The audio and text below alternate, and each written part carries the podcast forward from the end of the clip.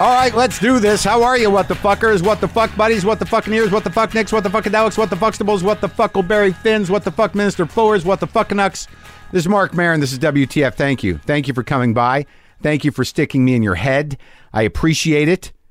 Uh, it's a great show today. Denny Tedesco is here. Denny Tedesco. How can I explain Denny Tedesco? Well, he's the son of Tommy Tedesco. Tommy Tedesco was one of the greatest guitar players in the world, one of the great studio musicians, one of the great Los Angeles studio musicians, a, a- a master. And, and most people don't know who he is or who the studio musicians he played with are. They're known as the Wrecking Crew.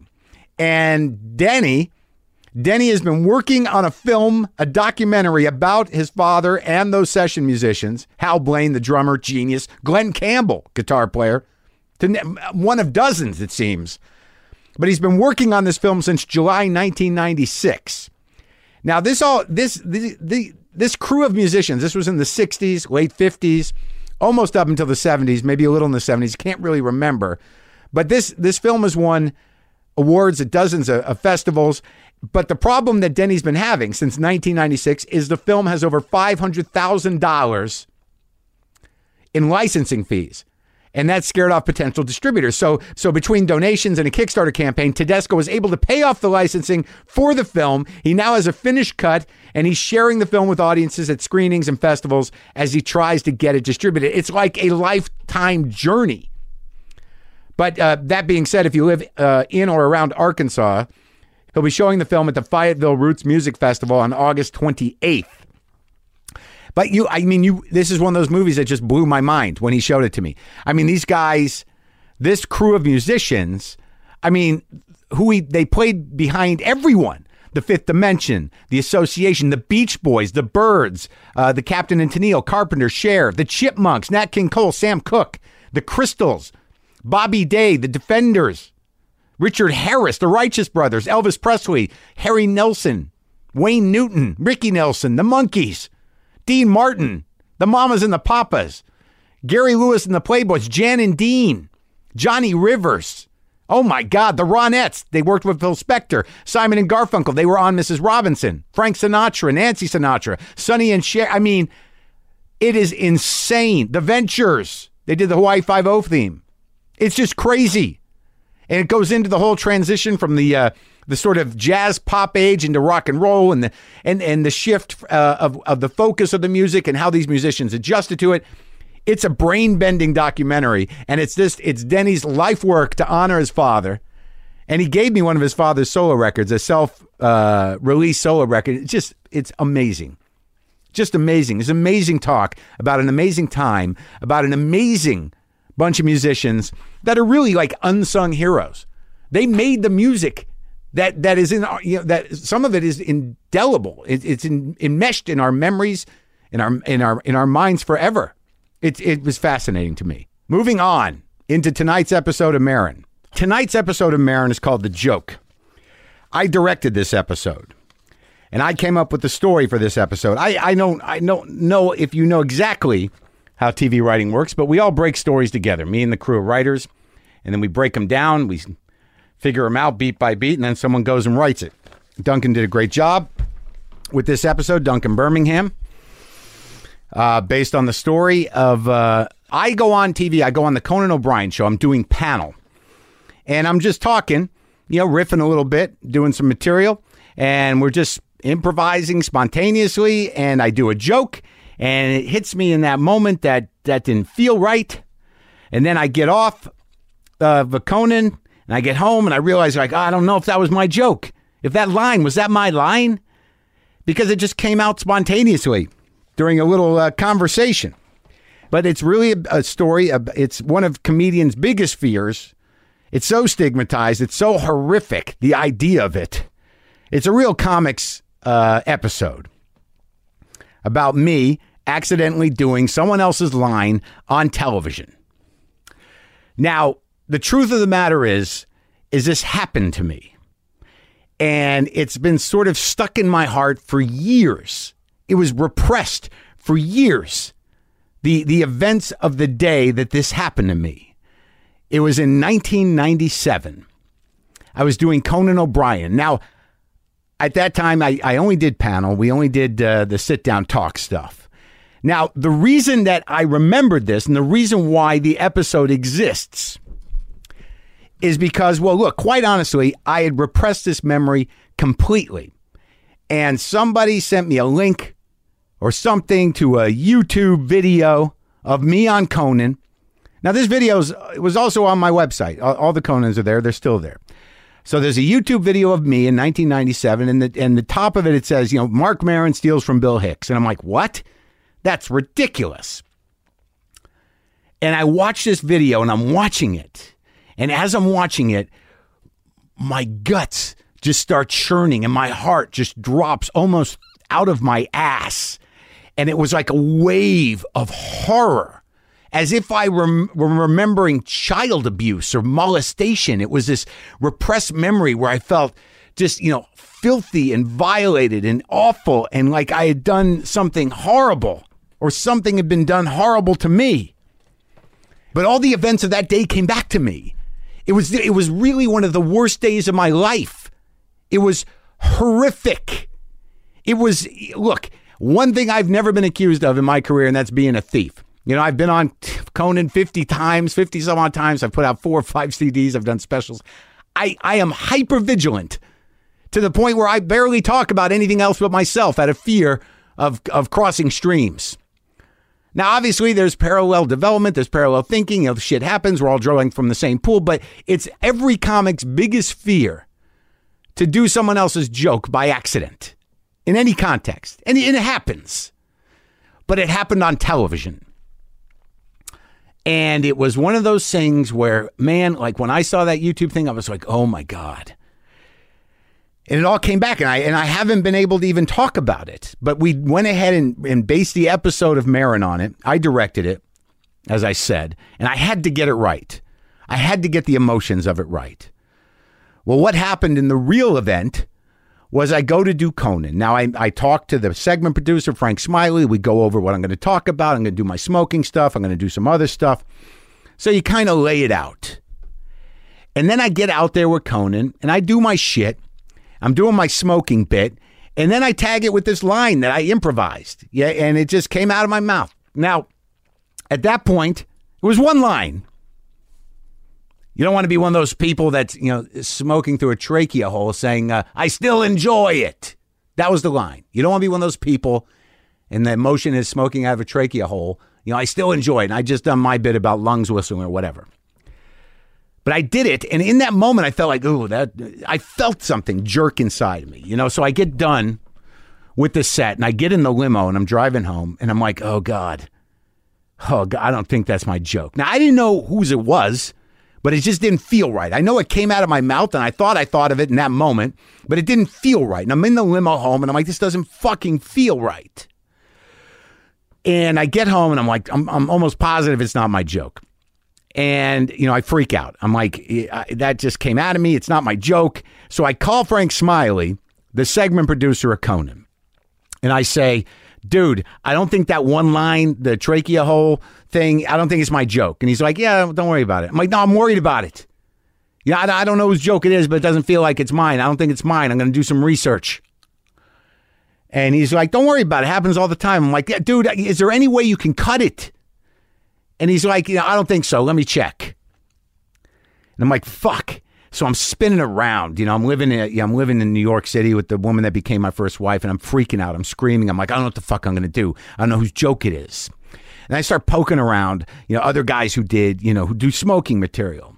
Now, you know, obviously I was a Hicks fan, but I went out of my way not to uh, to listen to him too much because he did have a contagious sort of cadence and I, you know, I think he was an influence on me. But you know, at that point, he'd been dead for a few years, and and you know, whatever was embedded in my head, what eh, eh, look. I'm poking around trying to figure out whose joke it is, and I come upon the uh, a Hicks record. I think I listened to a CD, and there's the line, and I'm like, "Oh my fucking Christ!"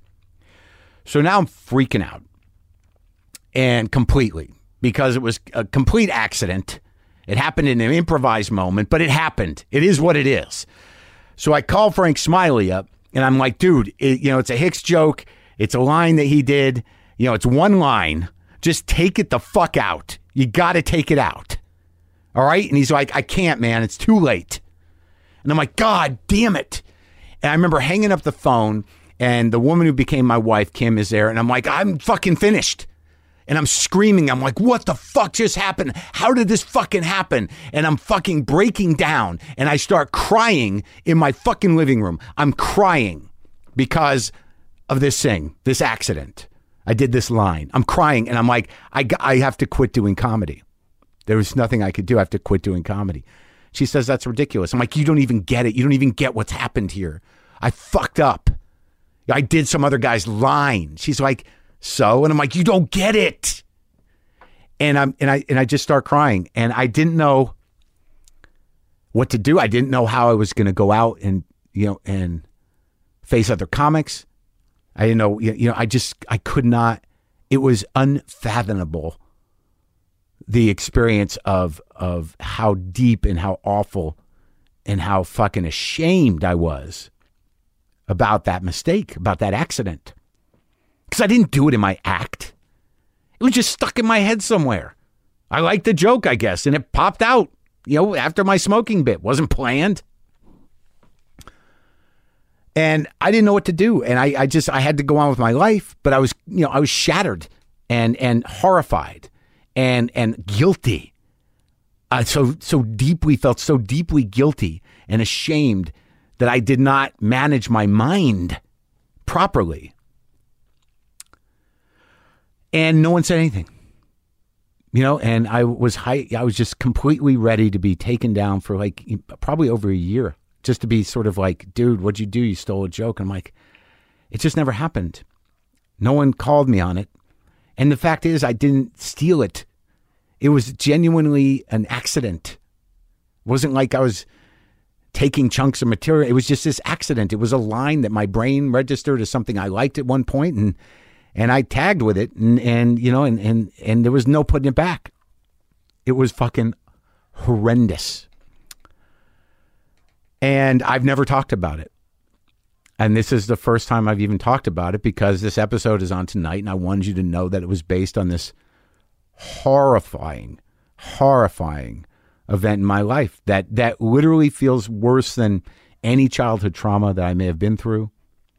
It, it feels worse and it, it it still feels horrible that I did that one line by accident in 1997. And I'll tell you after that, I, you know, hyper vigilant, always hyper vigilant. We all are, but the shame is still there.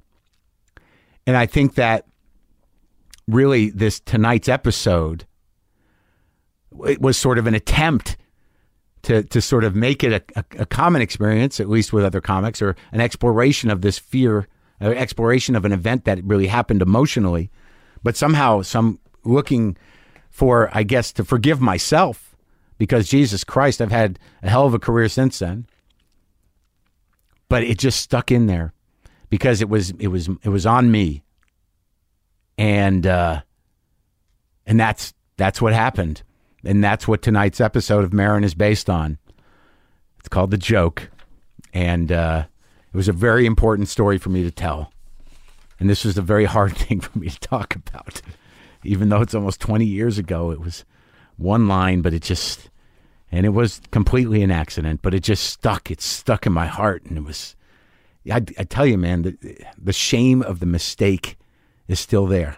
Like I should have, should have been able to, f- fucking, you know, just horrifying.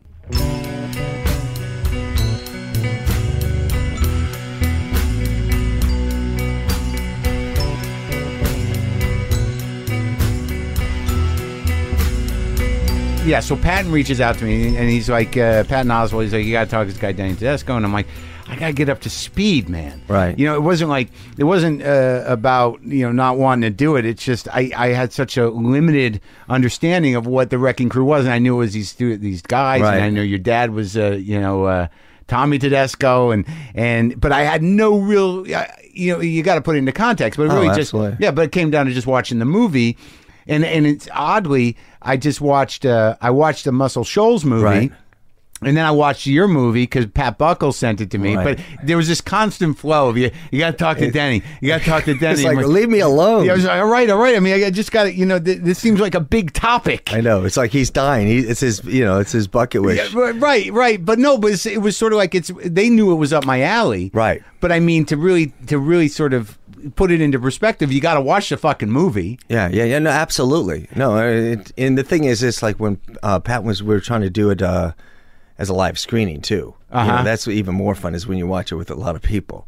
But it's just, it's it, well, it's interesting to me that you know, just as a kid, you know, you're growing up in this thing. Yeah. So you grew up in in L.A. Yeah. right with the Valley. Yeah, I'm a Valley and kid. and your dad is this like I remember seeing Tommy today because I play guitar. So Yeah. like from, from as a kid, I'm buying Guitar Player magazine. Well, that yeah, exactly right. Right, and and Tommy Tedesco was always on the cover. There's always an article about Tommy right. Tedesco in every fucking guitar magazine. Yeah. and he was one of those repeat guys. Like Yeah, you know, he had there a was muffler. Hendrix, Page, and you know Tommy Tedesco. He Yeah. was he was always that guy, Yeah. the the jazz, you know, the session dude. Yeah. and they always. I remember pictures of him, but I just had no context, you know. Right. And then you watch this movie, and it was funny because I, I talked to some, I can't remember who the hell it was. I said I was going to talk to you, uh, you know, because of the documentary. Right. And he says, "Oh Jesus, did he finish that?" See, that's the problem I'm having. That's the thing, man. I started this 17 years ago. My Right. dad, my dad was, uh, you know, Pat, he basically dad got sick in '95. Yeah. and it, you know they gave him like a year. I thought, oh, I better jump on this. Yeah. and my concern was it was going to be my biggest regret in life is not doing that. You know, Yeah. telling his story as well as the others. So I started it, and that was 17 years ago. Right, because there's all this video footage that clearly I was like, is this historical footage? Or did well, he that- shoot this? this was shot on like Betamax. three quarter. Yeah. I had three quarter. I had every format except uh, IMAX in this film. Yeah. I mean, I was three quarter inch least he's video. got I all had this- eight millimeter. But that footage, how about that eight millimeter footage from the 1950s? My mom shot that. Yeah. Oh, really? 1952. With you she shot- dancing around in those party scenes. No, and no, you no, were- I'm not that old. No, my dad uh, in that band, the first band he ever Oh, played yeah, with. yeah, yeah. It's bizarre. Well, the, well, le- well, well, let's frame it up. So you know, we sort of we, we Yeah. sort of move through it. I mean, when you were a kid, you know, what did you know about your father? I mean, like it was he he was just a, a guy that pl- he was a because the, the interesting thing about the film is that in all of them, Yeah. Hal Blaine, your father, and you know, I don't, I, I, I don't have the Carol name. Kay, Plaz Johnson. Yeah, all those guys, they were working for a living. Yeah. that the the pr- there was no pride invested in the fact that they are on more hit records. Right. Then then and we'll go through the list Yeah. if you have it in, Yeah. in the top of your head that this group of studio musicians wan- was on so many hit records, you know, from the 50s all the way Right. up through the 60s Yeah. that no one knew about, but their pride level was sort of like, I don't give a shit. We were making money. Exactly. Exactly. You know, you you nailed it. It's like my dad. You know, he's coming out. You know, they're- these guys are now they're in their early 80s, so they're Yeah. coming out of World War II as teenagers. Yeah. So they're you know depression kids. They're my God. My dad's getting paid to play guitar. Yeah. You know, he was happy as can be. Yeah. You know, so you know they were. You know, you asked me what it was like growing up as a kid. You know,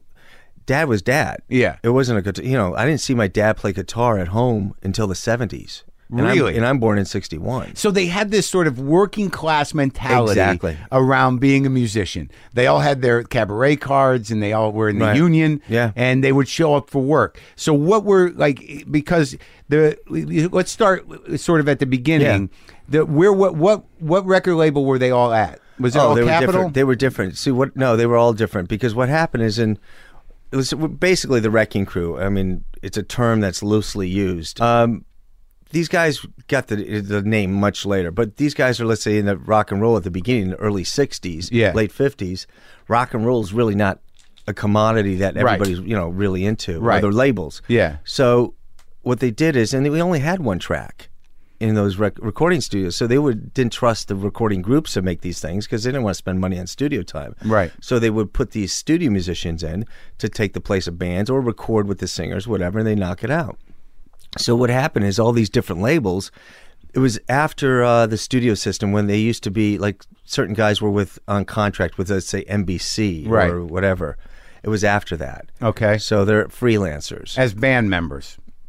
whatever you want to call them. Yeah, Yeah. they're they're not a set band. Right. That's the but thing. what, is, what would a musician be doing under contract for NBC? uh, orchestras? Right. You know the shows. And, you know. and back then, popular music was orchestras. Yeah. like you know, it was coming out of like um, you know big band. And- Exactly. and, and, like you know any you know, And TV's starting up at that point Sure, too. sure, right. So they had theme music and they had that Radio, background right. music, and they, and- but it was always a big group back then. Like if you Yeah. were in a band, even just for to show up for a dance thing, there Right. was twenty guys. Yeah. yeah. So okay, so that so that system breaks down. So you got all these freelance musicians around, and so the studios or the labels would contract out. Yeah, basically, a guy, a producer would get a job. You know, he's like, hey, you got a new this guy, this act. We're gonna go cut a single. So it's all singles business again. At But that this point. is back in the day, you know, of Sinatra, Nat King Cole. Like, Yeah, you know, early that- '60s, eh, late '50s, right? So there's no well, real those guys, I'm sure, had bigger. You know, bigger bands, but Yeah. it seemed like early on, your father and, and the people that were involved in what became known as the Wrecking Crew, you know, pop music was more jazz based. exactly, exactly. Now rock and roll's starting to see, you know leak in. Now what's going on there is how these guys are getting their breaks because my dad in at six, 1960, he's 30. He's still kind of moving into this Yeah, rock and roll. The older guys aren't going to take it. yeah, not because they're some of them. Yeah, it's bullshit. a Music to pride it. thing. It's a pride thing, but also it's probably it could have been non-union. Yeah. it could have been a, a demo date. Yeah. it could have been you know low scale, whatever. But the new guys, they're going to take a chance, like all of us. We always take that chance on getting the gig. Yeah. Well, once they got the gig, and once they became hits, like Phil Spector hits, it's over. Now Yeah. they're in. They're they're first chair now in that group. right. But but also, it seemed to me that in listening to them, and I don't want to get too ahead yeah. of the game, was that was that they not they didn't necessarily think they were in. No, Yeah, no, no, no. You beca- never. You're right, All so- of us. Yeah, yeah. Yeah, so th- I thought that was interesting. Is that well? So where did your father come from originally? Niagara Falls, New York. Niagara Falls. Yeah. Have you been there lately? Oh, f- please. You have people there still? I hope so. I hope they're still listening.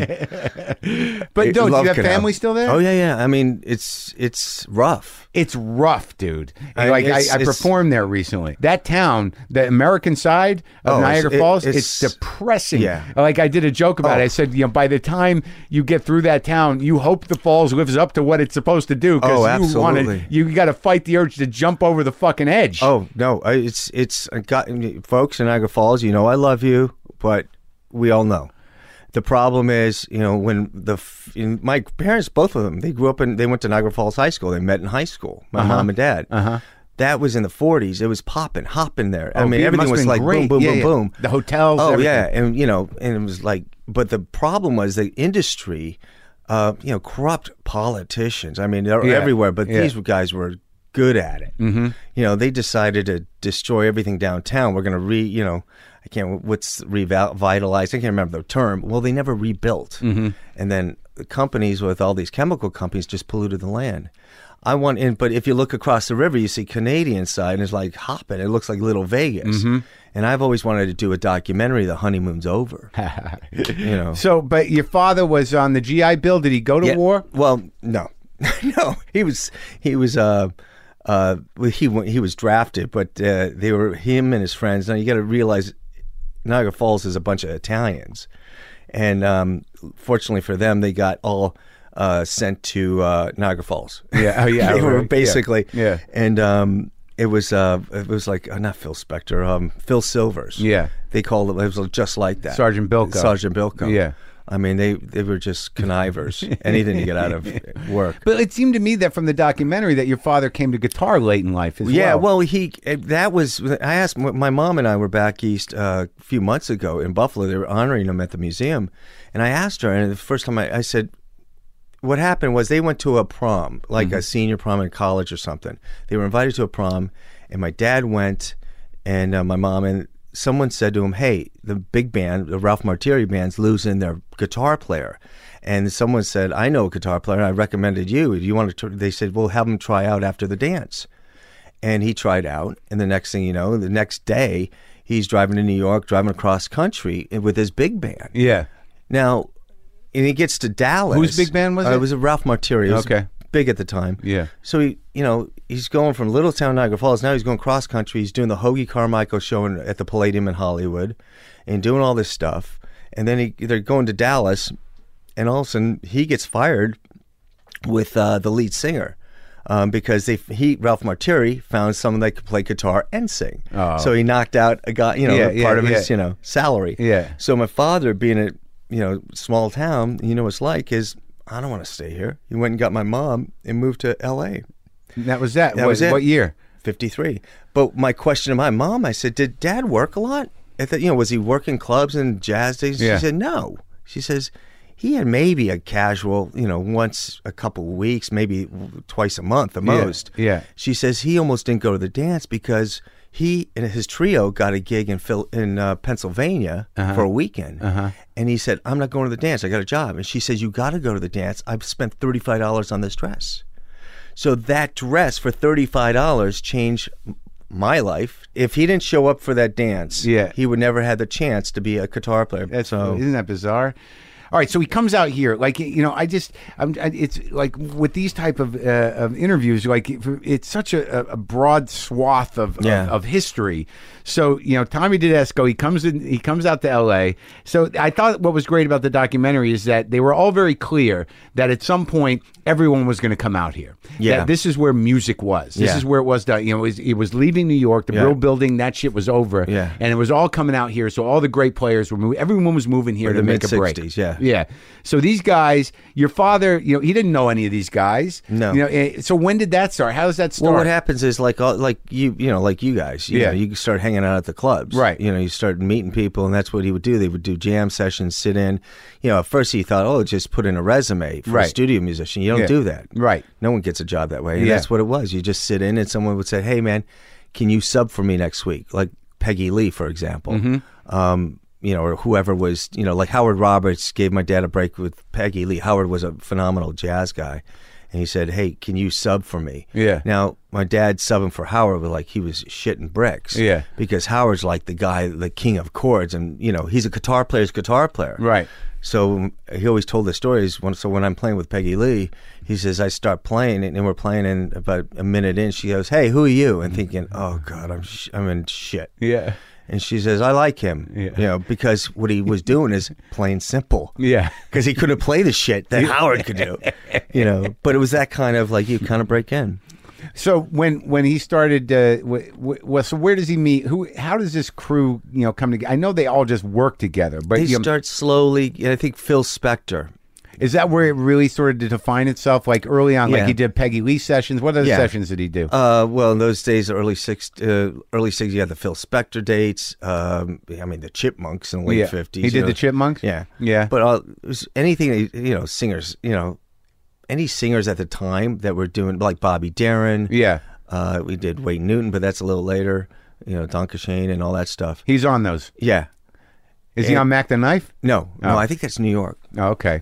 But like, it, it, so he was just showing up for these gigs, and they put together the band. And you know, and th- well, what- contractor puts together the band. Basically, the producer says, so he's got the producer's got the job. Hey, you know, Bobby Darin hires someone.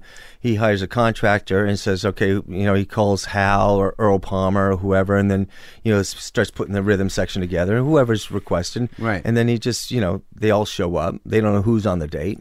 Well, but it's interesting because it was all done, you know, by reading and by, you know, by e, these were just, you know, go to guys. They were professional players. They didn't necessarily operate as a unit. Not at all. but but But they over- work so much, it felt like a Oh, unit. but over time Yeah. they did develop a rapport. Like they Absolutely. uh, because you can't you know have that kind of connection. Like the bass player Carol is her name. Yeah, Carol Kay. What an interesting fucking person. Yeah. I mean, and it, it was interesting to me that like y- you don't get. You know, you got a little backstory, obviously, of your father Yeah. and of of Hal, yeah. in terms of you know what ultimately happened to them. Yeah. But you know, she suggested a past where it's sort of like, where's the rest of that story? Yeah, yeah, exactly. There's some deep shit there. There is. Yeah. And it- it- phenomenal the fact that she starts off as a guitar player. But that's it. And also, she's a woman. Yeah, well, And- that's it. Yeah. And, and and the fact was that that also that in her story, you know, there were a lot of women musicians in in the big band a bit. There was In a- the big band, right? is The, you know the string players and Yeah. this and that, but not in, in those. In the, like you said, the jazz thing. There were some guitar players like Mary Ford and all Yeah. those people, but in her position as a well becomes a bass player. What's extraordinary to me, and this was where I give all of them credit for Yeah. Carol.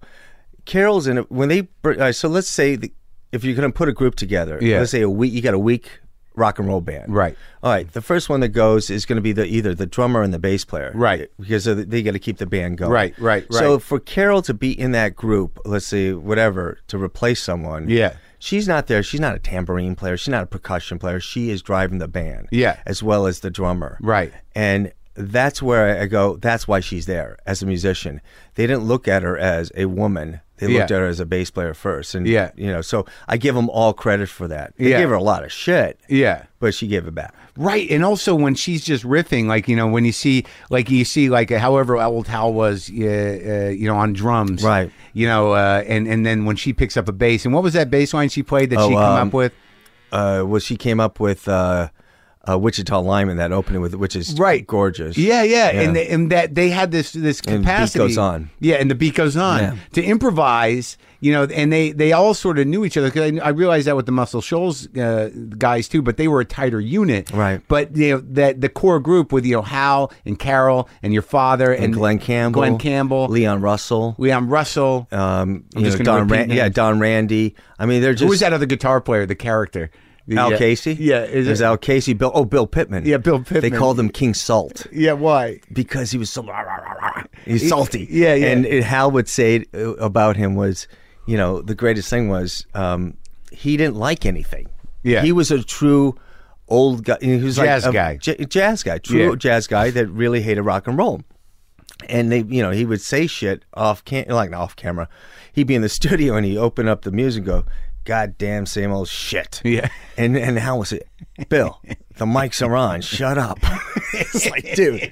And the thing is, he was very honest, but unfortunately, sometimes too honest. Yeah. You know, and you know what you're talking about is no different than the comedians. You go to work if they're going to give you the lines Yeah, all right, that's fine. Do you want me to improvise? Yeah. I'll, let's improvise first. If you don't like it, we'll go back to the line. And Yeah. that's what my dad did. Yeah. He says, I play for smiles. yeah, If the, you know, I'm going to give him what I think is right. If he doesn't like it, fine. Let's do do what you think. right, right. It could be wrong. I think it's stupid. Right. But I'll do it. I'm getting paid. It's also fascinating to, to just realize that because this is it's it's it's new to me in in the nuances of it. You know, obviously I always knew there were studio musicians, but when you really see like yeah, the Wrecking Crew or the Muscle Shoals guys, that like they were the they were the ones that made the hits. Yeah. that y- it wasn't like even the the the Phil Spector stuff. I mean, when when you show when uh, the- some of the footage of them working on that, Yeah. when there's like 50 people in the fucking studio, Yeah.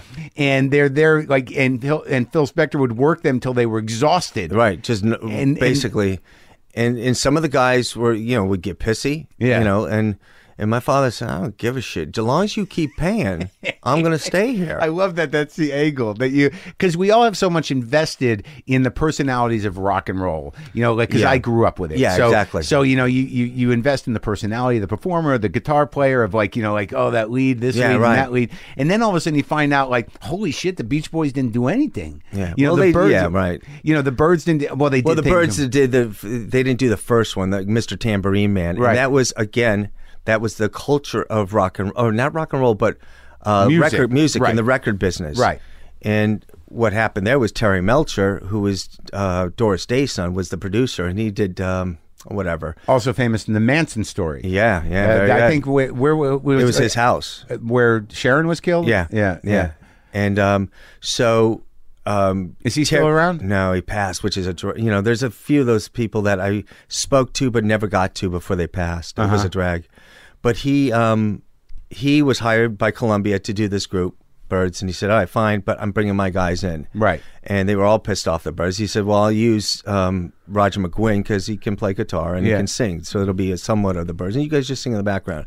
So all the guys were pissed off. They don't show up. So he's got Hal Blaine on drums, uh, Bill Pittman, King Salt, uh, Leon Russell on piano, and I want to say Larry Nechtel was on bass, and Jerry Cole, another guy and they knock it out. And like Roger McGuinn said, he said we did the A side and the B side in three hours. Yeah. He says when I got to when we did turn turn turn with the actual Birds group, it took seventy seven takes. Yeah. Still a number one hit. Yeah. But it's just but It was efficiency. It's efficiency. But Terry said if we don't get a hit, we don't get another chance. And then if I'm going to go in there, and it's like a budget again, we're back to you know what it is. It's a reality, a budget. There's, and my father always said, "Hey, you got music and you got the music business. Sometimes they mix." Not always. Well, you know, you your relationship with your father, obviously, you you know, had a, you had a lot of time with him, Yeah. and you know, you went into uh, into movies and television. That was your Yeah. thing. But early on, as a kid, did you go down to the sessions? Did you? No, Never? No, He Uh, was uh, re- no occasionally. The, the earliest session I remember was Green Acres, and the only reason I remember that day it was like one of those. sec- Did-it-did-it-did. Dun, dun. That's it. And the reason I remember it was because I, I think it was like 5 and Mm-hmm. we were going on vacation or something, and so we all went to the studio, and Dad, we, we were all going to leave after that. Mm-hmm. You know, Dad was going to do his gig with his, when we leave, and I just remember Vic Mizzy, the wonderful composer, you know, you know, conducting, throwing his hands and hips up and all that. And I just remember laughing because that's the funniest thing to see a grown man throw his arms up, not Yeah. knowing he's conducting. Yeah, yeah. But that was the earliest. But I asked my mom the same question when I said, when you guys were, you know, again, before kids or Yeah. before us, uh, I said, did dad take you, did you ever go to club dates with mom or with dad? She said, no. Dad always said a plumber doesn't take his wife to work. So that's how it's interesting because they all thought that way. Yeah, That, I mean, like they, you they knew. knew they weren't the stars, and they knew that they were the, the they were the, had the, to be the smart. players, and they really looked at it as a as a as an occupation. Yeah. A- And, and I mean, but occupy. They were for, They knew they were fortunate, and they loved what they did. Right, right. But still, it was this uh, this idea because like usually with creative people, as you know and I know, Yeah. And I think this i- is indicated in the documentary at the time the business changed, where where some sort of notion of authenticity was needed Yeah. in order to market the music. And and I think you sort of suggest in the documentary that Towards the end. the monkeys were the last bit of that shit. Yeah. That that that when the, the controversy around the monkeys being a band or not being a band sort of broke, that the, the market became different because the, the, the kids demanded that their Right. musicians play their instruments. Yeah, and I think the musicians themselves, like, it's funny because I uh, interviewed. Um, Mickey? no, no, I love Mickey, and, but Mickey was his point was he didn't understand the controversy because he felt I'm an actor. Yeah, what yeah, yeah. controversy? It's a TV show. And he had to take drum lessons just to yeah. be passable. He- Oh. Yeah. yeah. He was like, so for him, it's like, and his point was, if they had put the musicians' names on those records, there would have been no problem. It would have been fine. Yeah. I think what happened was there was a backlash against the monkeys, not so much from the public, but internally, I think from the music community of bands that aren't getting a chance. I'm, you know, that was what I felt from him because now you got the monkeys being forced down record stores. Right. throats. You got to Right. put this up on the you know, on the. You, you're Right. taking shelf space away Right. from someone. Right. So now they got this huge thing, the train driving and called the Monkeys TV show. Right. Nobody else has that. Yeah. Can you imagine? I mean, Yeah, right. So there- there's some artists felt ripped off Yeah. in in the way of like sort of like why they getting the shot. exactly. Yeah. It- well, it's interesting too that y- y- y- in being sort of someone who doesn't live in that business and noticing this in your documentary and also the Muscle Shoals documentary is that you had these producers, you had these guys who were A and R guys, you had these um these Yes. studio execs that were like they eh, when you talk about hits, like I don't even get my brain doesn't even work that way. It's like, well, that's a great album and that like I know that what a hit is, but really on the business side of it is like we need at least two hits on this fucking record. Right. Like they knew which ones were going to be the hits, and it's almost like the rest of the album was like, "We'll see what happens." Yeah. But if we get one hit, and when there's It'll only s- like four labels in the world, Exactly. and they had all the radio stations, Yeah. that was millions and millions of dollars. You're right. So those guys, you know, some of them had a sense of it. You know, you got Clive Davis, you got Jerry Wexler, you got the, you know, some of the guys that your your old man worked with. But these guys were hit makers from that end. They didn't. They weren't musicians. No. But their sensibility was like, "This is it." And they knew what they knew how to market. Uh Uh-huh. And they knew how to, uh, you know, and that's the thing is you go. and People, you know, you s- compare the business now to then, and you can't compare. It's like apples and oranges. Um, those days, like you said, something was just there were only a few radio stations, Right. You know, and th- you look back when we're growing up. Yeah. You go 50 years back in terms of, uh, let's say, it's 65. You go 50 years back in terms of music. There's nothing. Yeah. Recorded that we could say that's you know we're listening to as kids. You go now. li- Our kids are listening to the Beach Boys Mm-hmm. from 50s, 60s all the way up to now. That's a lot of material. yep. And for a hit to make it now is almost impossible compared to those days because you had limited music, limited output in terms of outlets. Right, right, and also it was like it, it, it was huge Oh, money, dude. I mean, even like you know, with ask with the ASCAP, uh, you, you know, uh, coming back in the publishing and stuff that that like it always fascinates me because I got a buddy who's in the music business that you know the the the, the amount of money that could be made you know for different people Right. in that world was s- astounding. Yeah. It seems like it was uh, it was Phil Spector, the Beach Boys, you know, the Birds a bit, The then- Jan and Dean. yeah, Jan and Dean, then Glenn, then Glenn Campbell Yeah. as a as a guitar player Yeah. and as part of the crew, and then Yeah. his solo career, and then uh, and then you get into um, Mamas and Papas, that folk right thing. and oh the Herb Albert thing that was Oh, the yeah, thing that, Herb, yeah. that Herb was fucking huge Huge. that you know that that whole world of that that instrumental Yeah. thing that that type of pop music Yeah. which is almost not around anymore Yeah. but you know he went on to become a huge uh, uh, he owned a label didn't Yeah, he A&M. He Yeah. sta- him and Jerry Moss started A&M. and your dad was part of that whole thing Yeah, they were, you know, it's the, f- you know, uh, f- you know, one single. What was it? Well, Well, the first, well, yeah, that's, uh, uh, dun, dun, dun, dun. I always get these all mixed up. Your, your taste of honey. Taste of Honey. Dun, Dun, dun, dun, dun, dun. Yeah. Then Then there's Spanish Flea, and there was uh, Lonely Bull. Those were huge. Huge. Not in my life. Right. But- They're much younger. Uh, Right. But Yeah. now, so when you're sort of assessing this, like, you know, at what stage in your career and in your life did it become sort of this, this, y- y- this thing, this, this, you, y- I mean, it seems to me that with this documentary, despite the fact that you're working on other productions and Right. everything else, that this was a, a, a, a project of the heart and, and, and y- you felt a, Labor of a Love. labor of love. I love that. Yeah. Labor of Love, which means it's it's such a wonderful line because it means no one else helped. That's what it means. But but also that your compulsion was was you, you know you you know what were your feelings about your father at the time when It's you just good, decided? It's a great question. It's a great question. Um, it's very interesting because you know people think, oh yeah, you must have been really close to your father. We were very close, but we fought like motherfuckers. Yeah. you know we, you know, like any About father what? son, anything. Anything. It could have been music. It could have been. He would push my button like no one, like a father would. You're the oldest. No, I have an older brother. Uh huh. But there was- did he get off the hook? That guy. Uh, yeah, kind of, because he was, you know, ten years out, and that's another story. But we were so close. But he knew, um, as a father son, he, we were each other's greatest heroes and also greatest critics. Mm-hmm. He couldn't have been judgmental of your career choice. no, no, not at all. Very supportive. Yeah. very, very supportive. It was little. It was petty bullshit. So when he was sick, How- and- what, what happened? What, what- he had lung cancer. yeah. And, but if you look in the film, every picture there's a cigarette. Yeah, sure. When you're a guitar player and you Yeah. have a bad reputation Yeah. of being a smoker, Yeah. you know you're bad. Yeah. You know, there was they knew where to- Tommy was here, right? Because the studio was filled with guitar butts. He would const three Cigarette packs butts? a day, Yeah. cigarette. He didn't drink. He didn't do drugs. Mm-hmm. He didn't like that because he didn't like being out of control. He was a freak, and I asked my mom about that too. I said, and she said, "Well, Dad was always paranoid about literally um, getting arrested and being. He had claustrophobia, so his fear, biggest fear in life was going to be in. God help him in a." a Jail, jail cell. cell. Yeah, yeah, yeah. So he would never drink and drive. Yeah. It was freaky. He didn't drink at all. He drank when he got home, or Yeah, would yeah. drink here and there, but Yeah. not you know. Yeah. Um, but it was, but when he when he got sick, I Yeah. thought, all right, that's it, bullshit done. You know, no more, you know, no more uh, fighting On your side. on my side. Yeah, well, even him. I think we all came to you know, and I had done a uh, a project, small project with uh, a buddy of mine about him, which is where that footage of him in the seminar Yeah.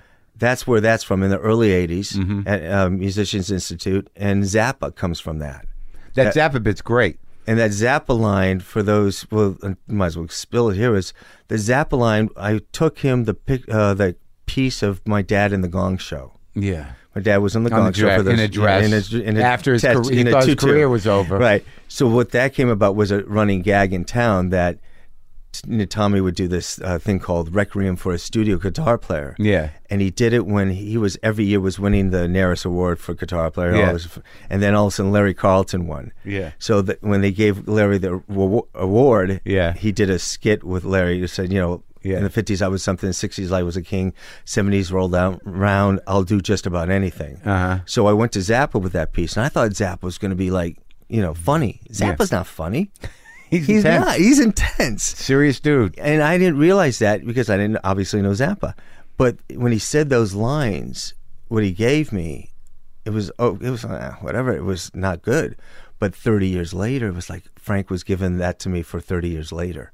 What was the line again? Do you remember? Um, he said, um, basically, when my he says, you know what, Tommy's put up with a lot of shit in this business, so look past the costume and think about blah blah blah. Whatever Yeah, it was, yeah. it was kind of like the end of a career, even though it wasn't really the end of my dad's career because he went on for another twenty years doing movies and stuff. But it fit perfectly. yeah, yeah, and it was weird because it was just one. It was like like a Zap. minute. Yeah, it's like thirty, if that. I didn't. But you shot that because I Yeah. couldn't tell where that was from. I was like, did he just you picked that up? it was just no. you saw him out and you went up to the house or what? yeah, I went to Frank's house where it was on Benedict or whatever it was, and Still there? yeah, it's still there, right? Yeah, And- yeah. And I in ju- that basement studio? Yeah. Mm-hmm. And I remember going in there, and Frank was like, uh, "Is your dad coming?" Because he was very shy, Frank. He was Yeah. very quiet. I said, uh, "Sure," and uh, let me call him, make sure he's on his way, because he wasn't coming. So I Yeah. said, "Dad, you got to get out here now." Uh-huh. You know, it's before cell phones. Uh-huh. And so we waited, and Frank's like m- working in the studio with like two notes on back and forth, reel to reel. And I'm going, Yeah. "What the hell's he doing?" Yeah, yeah. You know, Yeah. He was intense. Yeah. Did so Tommy showed up? Yeah, and, And, they were good friends. They That- were. They were actually very. The, I have a great bootleg tape. When I say bootleg, it was something that was recorded in a little uh, uh, Silmar, California. My dad would do this um, uh, jam session like once every Wednesday. Would be guitar Mm-hmm. out in the night. desert? No, no, that's Selmar? Silmar, yeah, the Valley. Yeah. it was his friend had an Italian restaurant, so Yeah. he would go there. He'd bring guys in. Yeah. you know, sometimes it was Joe Pass, sometimes it was you know, Steve Lukather or Yeah. whoever was playing or that guy. Yeah. So one night it was Joe Pass and Frank Zappa and himself. They Yeah. just came together and, and Frank playing jazz with Yeah. with uh, He was a monster guitar Yeah, player, yeah. dude. Zappa was. yeah, but he but he wasn't a jazz good player Right, like right. compared to Joe Pass. Sure, sure. And so th- Joe's like, going, what the fuck is he playing? yeah. Is it? But it was good. It was the those that the relationship again is They respected each other as musicians. Exactly. Because, you know, Frank was a bit of a control freak and you know right. And my father respected Frank. You know, he did the Lumpy Gravy album. he did. yeah. And that was the first time he met Frank. Well, the first time he knew he met Frank. Frank brought him in as a session player. Yeah, mm-hmm. and Frank brought everybody in, and there's a great outtake of uh, Emil Richards, the great vibes pl- talking about it. Everybody thought, "What is this guy doing?" Yeah. And then my father looked at the music and was, "Holy shit!" Yeah. because it was going to be hard. It Yeah. wasn't bullshit. So he had it, you know. It's like because my dad comes dressed up as a Boy Scout, Right. thinking he's going to, you know, be a clown and- Clown. yeah. And it's like, oh, great. Yeah, you know, this is like, this is- I wrong gotta day. Uh-huh. learn some- Yeah. You know, so that's what he had to do. He was a constant joker, and that one backfired. on Yeah, him. yeah. He thought like I'm Yeah. gonna walk through this. Yeah. And and Frank had the notes like No, layered exactly.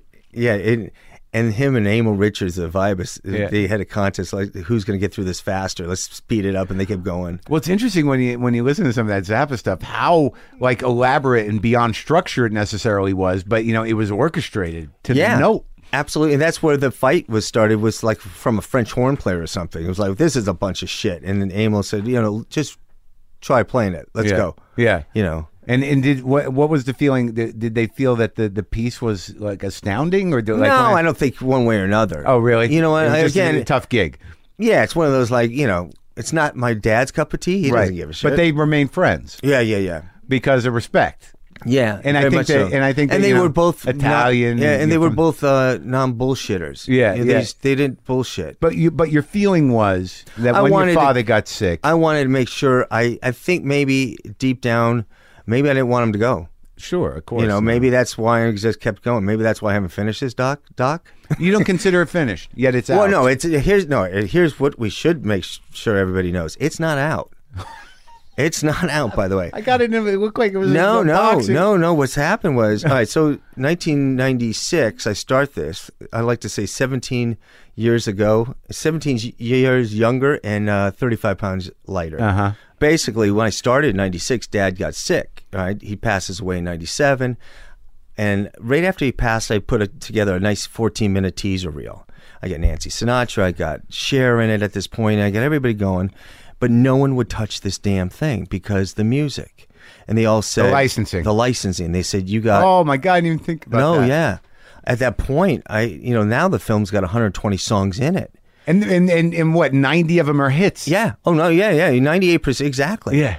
So I said to I so I kept going to everybody. Say you're never going to get the labels and the publishers to agree on this. It's impossible. Yeah. Well, I had to keep shooting and go on and carry on. You- You have to have the music, Right. You Yeah. can't tell the story without it. right? So I, you know, you could talk about it. Well, it was going to be a shit documentary, Right. So I kept going, and no one would ever jump in. Finally, in 2006, I always talk about crossing that line where you went too far, and um, my wife thought we just made the most expensive home movie ever. Yeah. you know, it was like, and you know, we How much you into it for? Oh, at that point, a couple hundred thousand. Yeah. You know, and now, oh, God, I don't even, I, I cringe because I look at, you know, it's my house. yeah. And um, so we said, all right, let's make the one jump. Let's go for it. We got to get an editor, a producer, slash. And so I got Claire Scanlon, who was my editor, and um, we cut this thing. Yeah. In 2008, we got into the film festivals. Yeah. Did it remarkably, remarkably well. Yeah. Excuse if easy for a sec- I could say, but won a lot of awards, and no one, d- no one would touch it. But I got Couldn't distribute it, but I you couldn't could show distribute it. I could show it, but I paid for the you know festival use. Yeah. So then no one would touch it, and I went. ba- And then one of the labels, a publisher, says, "Danny, you got to renegotiate. Let's do it again. Let's Yeah. get it lower. Try to get it because no one's going to touch it." So I went back. Everybody came on. There was one maybe putz that was giving me a problem, but Publisher? yeah, Yeah. yeah. And but everybody else was cool. They were like, "Yeah, yeah." everybody's really into it. And then I had to go back renegotiate. It took two years to get everybody signed off on this. And while I To was- just give it to you. no, no, no, I'm paying. Oh, really? Oh yeah, I'm still paying. I'm not la- asking for free. Yeah, I love for free, but no one, no, no, I'm still paying. I just needed to come back at a, a, a more because You I see, have a the- hundred, the- and everybody's on most favorite nation. So if one guy's going to be a jerk, every you know, then I got to pay everybody. But th- but see this this is what baffles me about that is that you know this is a historical document Right. of of of Their business. music Yeah. and their business Yeah. and if anything Yeah. would- would sell some records you know because yeah, like they in- don't give a shit. they don't. I know. I agree in, with in my you. mind it's like oh, I'm gonna go revisit Glenn Campbell I never Yeah. bought Glenn Campbell in my life In- and now like I gotta go listen to Glenn Campbell I know. I I've done that. But they don't a lot think of about people it. do that. No, because the guy I'm dealing with is the guy that barely has a job still in this business. oh, Do you right know- you know what I he's mean? a department that's sort of like He- "Hey, give him that job in the, the publishing Yeah, he- he- or, he uh, might be the licensing guy, but licensing guy. that person, he or she, you know, I call back four months later, they're gone because Yeah, you know yeah, yeah, they've yeah, cut yeah. loose. So it's Right. been that kind of a Right. Uh, so once I get everybody signed, and I've been paying as we go along. So I have people were making donations through a you know IDA, and I would do these fundraising screenings, and and sooner or later I paid it off. Yeah. And the last one was Kickstarter, which was a couple months ago. There was one huge bill. Yeah. I needed, which was the musicians union. Yeah.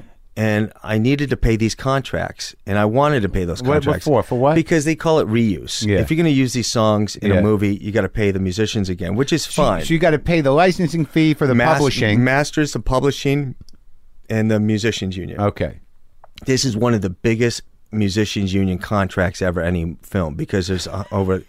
So they They didn't wanna- 120 hit songs. as much as they wanted, you know, they gave me a great deal, but Yeah. as much as they wanted, you know, the money, no one wanted to do the work. So that was a long negotiation, whatever.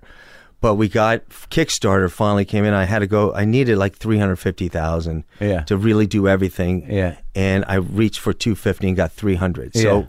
we paid off the musicians union. Okay. I have a few more songs now.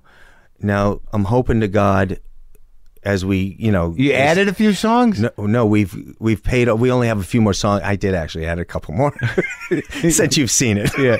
don't tell anybody. Okay. I'm paying for it. Just don't tell my yeah, wife. Yeah. Yeah. Uh, Um, but what I had to do is basically I still pay. Now I've only got maybe four songs left to pay, and I'm done. I free 100 percent own this thing outright. Holy shit. So I I played by the rules. I did Yeah. not, you know, I've not released this film. and your father would have appreciated that. Abs- absolutely. He was a union guy. He Yeah. got it. You know what pissed me off? Yeah. And I'm going to say it now is uh, my dad did a lot of jazz albums. Yeah. I mean, not a lot. I mean, he did whatever, his own personal jazz albums. And he would have said they sold 25 albums, Yeah. maybe, all together. Yeah. Um, so one of the labels, and I won't mention names. Okay. You can figure it out sooner or later. I had a bill of $6,000, or a bill of $7,500. Yeah. And I For your dad's music? no, no, no. Oh, Okay. No, for a bunch of Yeah, music from yeah. this one label. And I went, well, I have 6000 in the bank. I'm going to pay them 6000 I said, wait, three of those songs you guys have in your catalog from my dad's own personal jazz albums. Uh-huh. Now, again, you got to realize you don't know my dad's out- my music. Yeah. My mom couldn't probably identify those songs. Yeah. You know, n- unless you're a Tommy Tedesco jazz freak, Yeah. maybe Yeah. you hear it in the background. And I said, do you mind if I get that gratis? Yeah. That record guy tore my tore me up upside down as if I just insulted his mother. Yeah. And that's when I lost respect for that guy. Yeah. Because that was the one I was like, dude, you could have given me that. Yeah. You know, fine. Here, here's your fifteen hundred dollars for my dad's music. Yeah. You know, yes, you know, he wrote the songs. Yes, it's an album that you didn't even know you had. Right. You know, but that's the only time I lost respect for, you know, most I mean Herb Alpert's been phenomenal. Um, they've all been phenomenal. I mean, the labels have been um, you know, listen, it's hard because I'm not asking giving them a lot of money. So I'm on the back burner. most There's a of the stuff. licensing fee. Yes. So, all right. So, why, why don't we go through? Be, you know, just be because you, you know, Yeah. I, I don't know if you, you have it at the top of your head or if I could find it necessarily. But you, you know, starting with as far back as you remember, you know, either songs or albums that you had a license for this thing. Oh God! All right. Well, Beach Boys, uh, Good Vibrations. Um, And they were on the Pet Sound, the whole Pet yeah, the Sounds whole album. Pet Sound is basically them because that's when Brian was doing his own thing. There's some fascinating stuff in the doc about that. Yeah, yeah. See, Brian. Well, the thing is, Brian. Had, you know, and I actually interviewed uh, Dean Torrance of Jan and Dean last month, and he told me how that all came about. Yeah. He said what happened was Jan and Dean were doing their thing. yeah, Brian Wilson or the Beach Boys were their opening act, like on this one of those, you know, the rock and roll tours. Yeah. So they were doing like they were like the house band in a sense, and they would play with all these acts coming through. the Beach Boys. The Beach Boys. Yeah. So Jan and Dean did their thing, which was a Yeah. doo wop thing. Yeah, And then they came short on time or whatever, and then they had to go back out, and Jan and Dean started singing Beach Boy songs with the guys. Yeah. So they had a relationship. Right. All of a sudden, um, Brian gives them, uh, I can't remember the song, Surf and Surf, not Surf and Surf, whatever it was. And Jan and Dean has this huge hit with it, one of Brian's songs. Brian sees, he walks into the studio and sees all these studio musicians, and and Jan says, "Brian, you could do this. You just hire these guys; they just come and they show up and they do your music, and you walk away. You don't have to, to have the brothers and all that do it all." And so Brian was like, "Yeah." yeah, And so it was easier for Brian to deal with musicians yeah. than probably family. And also to execute his vision. Exactly. Yeah. Because, like, you know, when they were talking about Brian, all of them, you know, the Carol and your father, it it seemed that they were like, this kid had something. Yeah, and they Because didn't know it- what, but it, it was like he's got something that's different. And But his arrangements defied their their their sort of understanding a yeah. little bit. And I don't think they knew that until after they heard it. Uh huh. And that was the weird thing. It's not like because it's Oh, not, like, who was talking about that good vibration? Was it Glenn, like Glenn Campbell? Campbell? when he first heard it, he's like, "Wow." What because the- it would br- it was all pieced together. Yeah, yeah, Glenn yeah. would- or uh, Brian was piecing it together. And he heard good vibrations on the car radio, and he's like, oh my Yeah. God.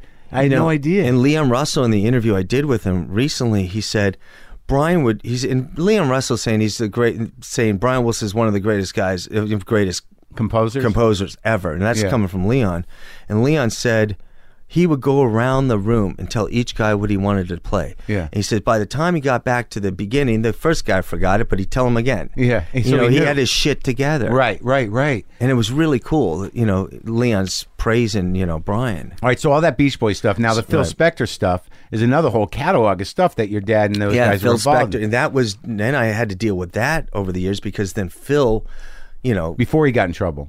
well, this is don't this is way before he got in trouble. I, Yeah. you know, to get Phil stuff was going to be impo- uh, hard in itself, but then all of a sudden Phil kills the girl. Yeah. now it's like great, no, there's nothing, there's no, and I So was he trying- had so he had possession of his whole catalog. yeah, Okay. so and I was always trying to get Holy shit! So he's still making a fortune. Well, he sold a lot of it off to, pay get- for the bills. yeah. But uh, he, um, I was trying to get a hold of, you know, I was trying to get Phil for years. To know, talk to you. Yeah. I mean, before all this shit. Yeah. You know, and Phil was very, you know, instrumental, Yeah. you know, in these guys, you know. Well, that you know, the, you know, the, what was interesting about that is it seemed that Phil, that all these guys who come from a b- you know a, a big band background or Yeah. a jazzbo background, you know, were now involved in you know a, an orchestral sort of setting, Right. That was completely unique to them. That you know they they all had experience with sitting on a bandstand with twenty guys or fifteen guys or however many, Right. But now there's thirty guys in a room and they're doing popular rock music Right. music. So that that you know, I I I just it's I guess it's hard to really I because think you know they just thought of it as any other music. I don't another think they gig, were, one- yeah. right?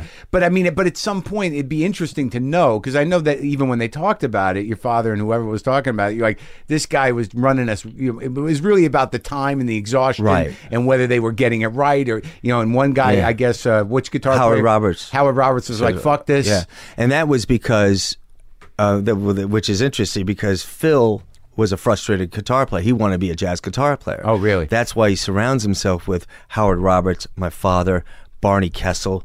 Uh, Bill Pittman, they're all jazz guitar players in this group, Uh-huh. in a sense. Yeah. And so when and Fi- um, Howard. Howard Roberts actually was teaching Phil. Yeah. So now all of a sudden Phil's telling Howard, the greatest jazz guitar player around, to how to play. Howard said, "Fuck you. yeah, I'm yeah. done." Yeah, yeah, yeah. You know, and I- I, walked. Yeah. And then the other guys were like, that's kind of uh, well, we don't want to whatever. lose our gig. You- you just keep going. You know. But but it's interesting. You don't get any sense from any of the people that because I didn't see it in the documentary either. That you know they were such sort of like. Um, you know, kind of working class people who had a job that they loved, but you don't get a. You know, there was a couple of moments I think with Carol and Brian Wi- Wilson where you get this sense of like, wow, we were really part of something amazing. I th- only after years later. Uh-huh. Only after you, yeah, like I said, I asked all of them. I said, "Was there any intimidation? Or were you, you know, by these artists?" And they said, "No. The only not intimidation, but the time you're ever going to be sh- right on is when you go get that call for Sinatra. Yeah. because you realize everybody these guys are working for, Brian, Yeah. and all these other guys, they're Yeah. kids. Yeah. They're nobody. They're Yeah. not hit makers yet. Yeah, no yeah, one's a yeah. hit maker." Well, I mean, before Pet Sounds, they'd had a couple. of yeah, but they- but, but, it's not real. You know, it what was I mean? just go- it was like It's bubblegum to them. bubblegum music. Yeah, yeah, yeah. But when you get a call for Sinatra, that's Right. when you call him back to Niagara Falls and say, "Mom, I'm playing with Frank." you know, yeah, you know, yeah, the yeah. Gambino family back there is excited for you. Yeah. Um, but uh, you know, that kind of like that was the only time you were they were like okay. yeah. But you know, like my father said, he said, "Listen, I might have." You know, if someone said, "Don't you think you should have been paid more for let's say adding your arrangements or this and that or those notes and da Yeah. da da?" He said, "No." He said, "You know, I go to work." He says, "Don't forget, I made hundreds of hits, but I made thousands of bombs." Yeah. He says, "I never gave anybody their money back on yeah, a bomb. Right. Right. Right. It's just what it is." But so, but but really, that question is: Don't you think you should have been cut into the publishing money? No, because i I think they tried at some point, but I think it's like one of those things where what are you going to do? Hold back on creativity? Mm-hmm. You know, you can, you're not going to give that line because you think it's a great line in your act. You know what I mean? Because you're giving it to the other guy. You Yeah, know, Mm-hmm. yeah, yeah, yeah, It's, yeah. it's all you. you Artists are, you know, they're working together. Hopefully, What, what was this the, the the riff? Was that was that the Howard thing? Was uh was that Spanish riff? Was that the no, that's Peggy my Lee- dad's. Right. Well, what was Right. that song? What song was that from? Oh, he used to do. uh He the gag was my dad. Oh no, not the gag, but there was like there was a guitar part. Who was talking about? it? oh, oh, that was um uh, Gary Lewis and the Playboys. Yeah, Gary was in the Playboy. Right, right, that, right. that It's Sure Gonna Tommy- Love Ya. Yeah, right, Right. yeah. Tommy had done this riff, and they couldn't play it live on stage, right? Right. Because he, would, you know, again, you listen to you. That's the difference. You listen to those guys of certain caliber. You, you've seen it. You you play guitar, but you know when you see a guitar player that's a monster. Yeah. You go. You put it down. Yeah, yeah, You yeah. know what I mean? You go. Ooh, you know, you cringe. You thinking about it, and that's what these guys were. Those were the guy, the monsters that would make the other guys cringe. Yeah. So that's why when it, they might have been pissed off in the studio when they're watching someone else record their parts, but Yeah. then they realize why they're recording their parts. Right. You understand. Right, And right. then you found they found a newfound respect for the guys behind the glass, you know, or Well, that. they made the hit. Now you just got to go service it. Yeah, You know, and, and- if you don't service it in the same way, who gives a shit? It's Yeah. a live show, and they're this. that's it. And that's Yeah. what people didn't understand is like, well, how could they play, you know, how could the Beach Boys and all these groups play in concert? They had weeks to practice. sure. And they, you know, and they just And got to the sound sucked. Yeah. Could you imagine recording some of those concerts? Yeah. They'd be here forever and torturing us. What, what's interesting to me in, in, in terms of your experience with this, you, you know, and obviously, you know, you've got all this music, you got the Phil Spector stuff. You, what was the Frank Sinatra thing? What did your father's experience with Frank Sinatra? Oh well, you know he did actually work with Frank a few times. "Strangers in the Night" was you know the big one that he did with Frank. You know that he remembers Uh-huh. Not that he was there. Or that Yeah. he, you know was the special one. Yeah. Even though, but you know it's funny because Bill Pittman again back to King Salt thought Yeah. it was a piece of shit song, Yeah. and so did Frank. Nancy didn't said her dad hated that song. Yeah. "Strangers in the Night," which Yeah. is really interesting. My dad. Uh, remembered playing a casual. Casual, for those that don't know, is basically it's like a wedding or whatever. Right. and he did uh, Frank's wedding, and um, I can't remember. It would have been Mia Farrow, maybe. Maybe. it was basically him, his trio, Yeah. three guys Yeah. at a dinner party of ten. Oh, really? Could you imagine what that's yeah, like? Yeah, yeah, yeah. But you know, working with Frank, you rehearsed all day, not all day, whatever. You rehearsed for a few hours. Frank come in, and boom, knock out one two takes. Yeah. You know, Did your father love him? yeah, Yeah, yeah. yeah. Because I think maybe being an Italian kid, also he said there was no better singer Yeah. for him. Yeah. You know, that was, and you talk to those singers of even like, you know, I've talked to a few people said that guy's intonation was just, forget it. Yeah, It was a yeah. natural. Uh huh. Who else did your father like respect? Um, respected, uh, oh God, that's a tough one. Yeah. It's funny because he played with Elvis, Yeah. you know, um, he always loved, um, he liked Sam Cooke. Yeah. He liked Oh, Sam yeah. Cooke. Yeah. He played with Marvin Gaye, but Sam Cooke, he thought was, he liked him as a better singer. I just got a Sam Cooke album. I wonder. I if your just saw dad's- uh, that. Was that your dad's? No, no, but Hal's on that though, and Renee Hall. Uh, yeah, Renee Hall's. That's the one with. Uh, oh God, what's it called? I saw that in your Yeah, yeah, I collection. just got it. I just got it sealed. I didn't know it was sealed. I, Yeah. I, I needed a bunch. I wanted to get a bunch of records. A guy gave me a sealed records, and I got a collector's item in there. And I don't know if I can fucking open it to listen to it. Oh, who cares? Just open it. Yeah, Just listen to it. What are you gonna do? Yeah, I know. I know. Make ten dollars more? Yeah, you- you're right. It's like, you're come on. absolutely right. So, like, uh, all right. So that's right. I forgot about the Sam Cooke part. It's just astounding to me. And Hal Blaine, you got such a gift with that guy living. Oh, I tell you, man, what a character. he is uh, outright gone. I mean, he's just he for a The con- drummer. He, yeah. but he's a, but he is the drummer. the drummer. I mean, you had him and Earl Palmer. The difference is Earl is a little older, so Earl comes out of New Orleans with you know, um, you know, Little Richard and all groove, that yeah. groove, and he and then Hal starts up and. When Hal, uh, Earl's too busy, he starts giving it to Hal. Then Hal's going and Earl's going, and they're doing double drums on Jan and Dean, and they're going back, you know, doing it all together. And there's no jealousy. That's the greatest thing because there's no jealousy when there's so much work. yeah. You know, Right. And my dad would But do they it. must love it when they're in it, the groove and Oh, just hitting it. yeah. I mean, Yeah, I mean, yeah. I got to imagine that the, the no matter how much they frame it as like we got jobs, when they're on a groove and they Oh, nail yeah. it, they must be like, holy fuck. Yeah, yeah, yeah. And you know, and Hal was on six records of the year. What do you know? Which ones? It would have been uh, I know uh, the captain and Tennille was the, last, one. That's seven. Um, but it would have been uh, Taste of Honey, uh, uh, Up, Up and Away, uh, Aquarius, um, uh, Bridge Over Troubled Water, and I'm trying and Mrs. Robinson. Wow, did I nail it? Yeah, I think maybe. so. But like Up, Up and Away, there's an example of where s- my father didn't know he was on it. yeah, And the only reason he knew was Jimmy Webb gave all the guys little charms, like Grammy charms. Yeah. And he said to Hal, What was this for? he says, That's that thing we did with Bones and da da da. And it was that Fit Dimension thing we did last year. Because Yeah. now you realize you're making What's a. this for? They do it Yeah, that much? I don't know what this is for. I don't know I'm on that. Can you imagine? You don't know what you're on. because you're working so much. Working so much, but you're also you're only there for three hours. They're giving you music you've never heard before. no and, one's and ever maybe the heard it vocal track isn't even on. vocal It. track's not on that. Oh, see, yeah. So you're not. So all you're playing is some rhythm tracks. Yeah. You're laying down the tracks. Yeah. Walking away. Yeah. Boom. Forget Yeah. it. Yeah. Months later, it comes out. You're not listening. Right. You're not Oh, see, listening. I didn't even I didn't even factor that in. So you're not sitting there going like, "We're doing a song for the fifth dimension." No. no. You got a three hour session. They play. They might tell you, or the, the singer might It be doesn't- there. Who doesn't, doesn't matter. You put the cans on. You, there's a there's a drum. There's a bass, and you got your music in front of you. You knock it out, and you're yeah. out. Yeah. So they didn't know a lot of times. It's funny because sometimes a lot of these guys, you know, and uh, a lot of these people, as I like to say, uh, they think they did a lot more shit than they did. Now, as my father said, here's the thing. He says, the people we're talking about, you could, they, they- they weren't on the fringes. Yeah. They worked. My dad went to work at eight o'clock in the morning and sometimes never came home Yeah. because if he had a gig at the same studio the next morning, you know what? I'll stay here. Oh, sleep in the studio. Or they play cards all night. Oh yeah. They were gamblers. yeah. That was the thing. That was the thing. Bad. but uh, but really bad. Yeah. Like what? Lose that house bad? Uh, it was bad enough to where it was like he'd bet on anything. That was his He thing. he did anything. It wasn't. It could have been. You know. yeah. And you know, he just that was his thing. That caused friction at home. Oh yeah. Yeah. Oh yeah. And, and it's funny though when he got when he kind of got sick, he had a stroke. What happened was, and you'll appreciate this for all of us is. Why I think the film is done so well with audiences, there's different reasons. You all know the music, and that's easy. That's fifty percent of the story, and Yeah. that's piece of cake. Yeah. and this is all by accident. Yeah. there's two things going on in this story.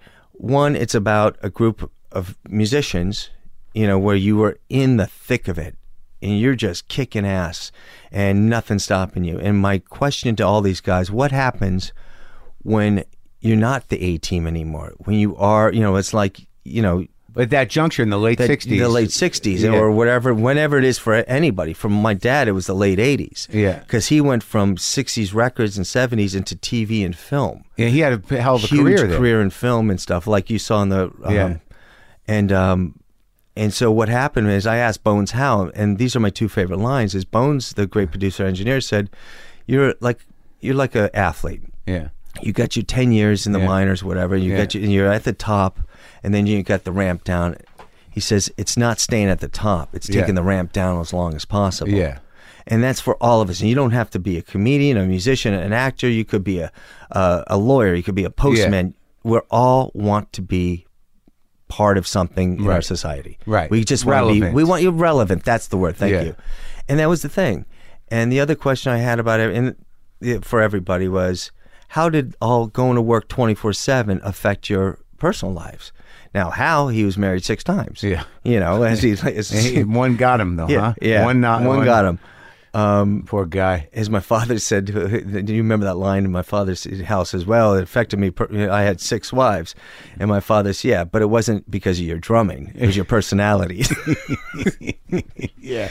But um, I so I asked everybody, and Plaz the Johnson, the wonderful sax man and Yeah. legend who did the Pink Panther and stuff, he said, and he paused and he said, "You know what? I'm a better grandfather than a father." Yeah. And again, n- if you're a f- parent, you understand instantly because you're trying like hell to make this work, and it's n- never going to make it right. And also that generation was different. Exactly. I mean the the the, the, the work ethic was like I just got to provide. The- the- The, Exactly. other stuff, Yeah, you- yeah. maybe that'll happen, maybe it won't. Yeah. Exactly. Yeah. It's true. And you, you know, thank God for my mother. God bless her. I mean, Yeah. Uh-huh. she kept it together at home. Still around? Yeah, yeah. She's uh, she's uh, eighty three. You got kids? Yeah, two. How old? Uh, Isabella's fifteen and Raphael's nine. So they didn't know him. No, no, Hmm. but they all they know is Wrecking Crew. That's all they know is Daddy does Wrecking Crew, and they're sick of it.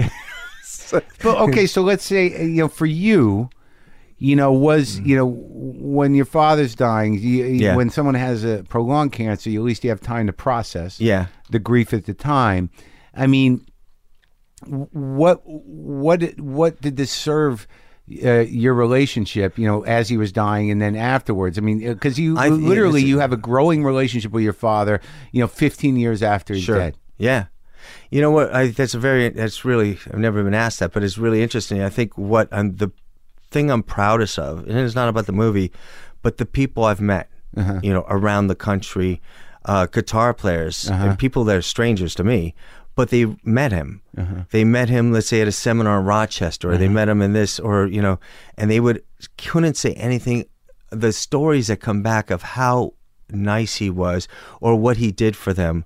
Uh, Chuck Rainey was a wonderful, uh, one of the greatest bass players of all time. And he told me a story about, and he was in the, you know, rock and roll stuff and this, you know, uh, Steely Dan and all that stuff. And he said, I came to town, he says, in the 70s. I'm the big rock and roll studio guy, and I'm on a TV date. Yeah. He says, you know, that's totally different. Yeah. You know, you're a studio musician. Yeah, everybody's a studio musician, quote unquote. Yeah. But you're not until you get to this certain position, you'll go, oh shit, I got to do this. Yeah. Things change. Records Yeah. are different than TV. TV's different than film. Yeah. He says, I'm playing this part and it's an odd time for me on the Yeah. bass, and all Yeah. of a sudden I have to make a change in the time, bass time. He says, I blow it Yeah. during rehearsal. I'm like, mm. And he says, so now we're going again. And he says, all of a sudden now we're rolling. It's just TV. You know, they got the projector rolling, everything going, big band. And he says, I blow it. And I'm, and all of a sudden your father comes out of nowhere with his guitar and just makes a huge noise. Yeah. you know, screws up. I said, Tommy, you okay? Yeah, yeah, I'm fine. All right, let's do it again. Yeah. And uh, so Chuck s- says, We go again. He says, you know, They come to that piece again, the measure, and I'm blowing it again. Yeah. Your father again, bam, even louder, makes an even bigger noise. Tommy, what's up? You know, I'm fine. This is it. Let's do it. Roll back the film. And he turned, he said, Your father turned to me and says, You're on your own now. you know, he covered him. And now he didn't even know they had never met. Yeah. But he knew he was the new guy. Yeah. And he would protect the new guy Yeah. you know, and he and that to me was when they talk about certain Did the guy people- nail it? No, you know, and that's funny you asked because I asked the same thing. Yeah. I said, Chuck, what did you do? He says, I didn't play. He says, I let out. I, he says, and and my father afterwards at the break, he says, that's what you're supposed to do the first time. He says, you, you he says, look around the studio. He, he yelled at covered. him. He says, they're all in the bass line. Everybody's playing. No one's going to hear you. Yeah. He says, so he, he was, that was the lesson. He could, you know, and Yeah. and it, and that was the thing he was he protected so many people and you know drummers would tell the same thing the Placido Domingo album it was a Latin thing and the producer was out of hand and and they, he was getting out of hand my father said at the break took him outside said listen motherfucker if you don't cool out we're all leaving Yeah. you know he said that's it don't talk to these people he had such disrespect for people that talk to musicians badly Uh-huh. and he could do it because he was the older guy Yeah. Yeah. He was and yeah. and it's like don't talk bad to musicians, and you know sometimes I, you know, and he would the one thing he taught me, don't blow it with the leader. Yeah. If you want to tell off the leader, the producer, whatever you want, that's fine. You could be Yeah. 120 percent right, but don't expect to come back tomorrow. yeah. You know. Yeah, yeah, And, yeah. and was and that's kept me going on this project 17 years Uh-huh. because those people I wanted to tell off 15 years ago when they Yeah. want to give me something, well they're back, they're still around, and they help me. Uh-huh. Uh-huh. So it's helped. So you you didn't know. fucking burn any bridges. Not yet. Yeah. I, I only got a And- couple more months. What What about your relationships with the guys that knew your father, uh, which I imagine became very deep, you know, through Yeah. this process with like Hal or Hal Glenn? and Don Randy, you know, and Glenn was phenomenal. He's an interesting guy, Glenn Campbell. huh? And, and very interesting. And that was the greatest thing is I, I the other great thing about doing this doc when I started it, Yeah. it was 17 years ago. and you're like, it's Tommy's kid. right. Yeah. And I'm asking questions that Yeah. he's never been asked. Who, Tommy? No, uh, Glenn. Uh, right. You know, I'm talking about the days of session players. This is, you know, 15, 10 years ago, whatever it was, before Alzheimer's. He had something going. We knew there was something that when my Oh, he's got interview. Alzheimer's? Oh, big time. Oh, yeah, really? he's gone. Oh. It's sad. It's very sad. He's stopped touring. He's just. But when I was asking him questions, it was questions that he'd never been asked, Uh-huh. and that to him was the greatest time period of his life Yeah. because he wasn't the leader Before he became Be- a before solo he became act. solo act. uh, Yeah. you know, the first time he came back from Europe doing a tour or something, he came back and um, go through the airport, and someone said, "Hey, Glenn, how's it going?" And going, "Well, how's everybody know me? Yeah. Because that it was the season replacement for the Smothers Brothers. Right. So that was that one time, and the Smothers Brothers got canceled, so they just kept him going. Yeah. And uh, with Hal Blaine, that, that you How man, I was back to how the guy. If he wasn't a musician, he would have been a comedian. yeah. You know, he was friends with Lenny Bruce, and Yeah. you know, and he We started in the burlesque, and you covered yeah all that absolutely and i mean you, you know you go out to no matter what you do you could go anywhere something's going to light up a light bulb for a second you know Yeah.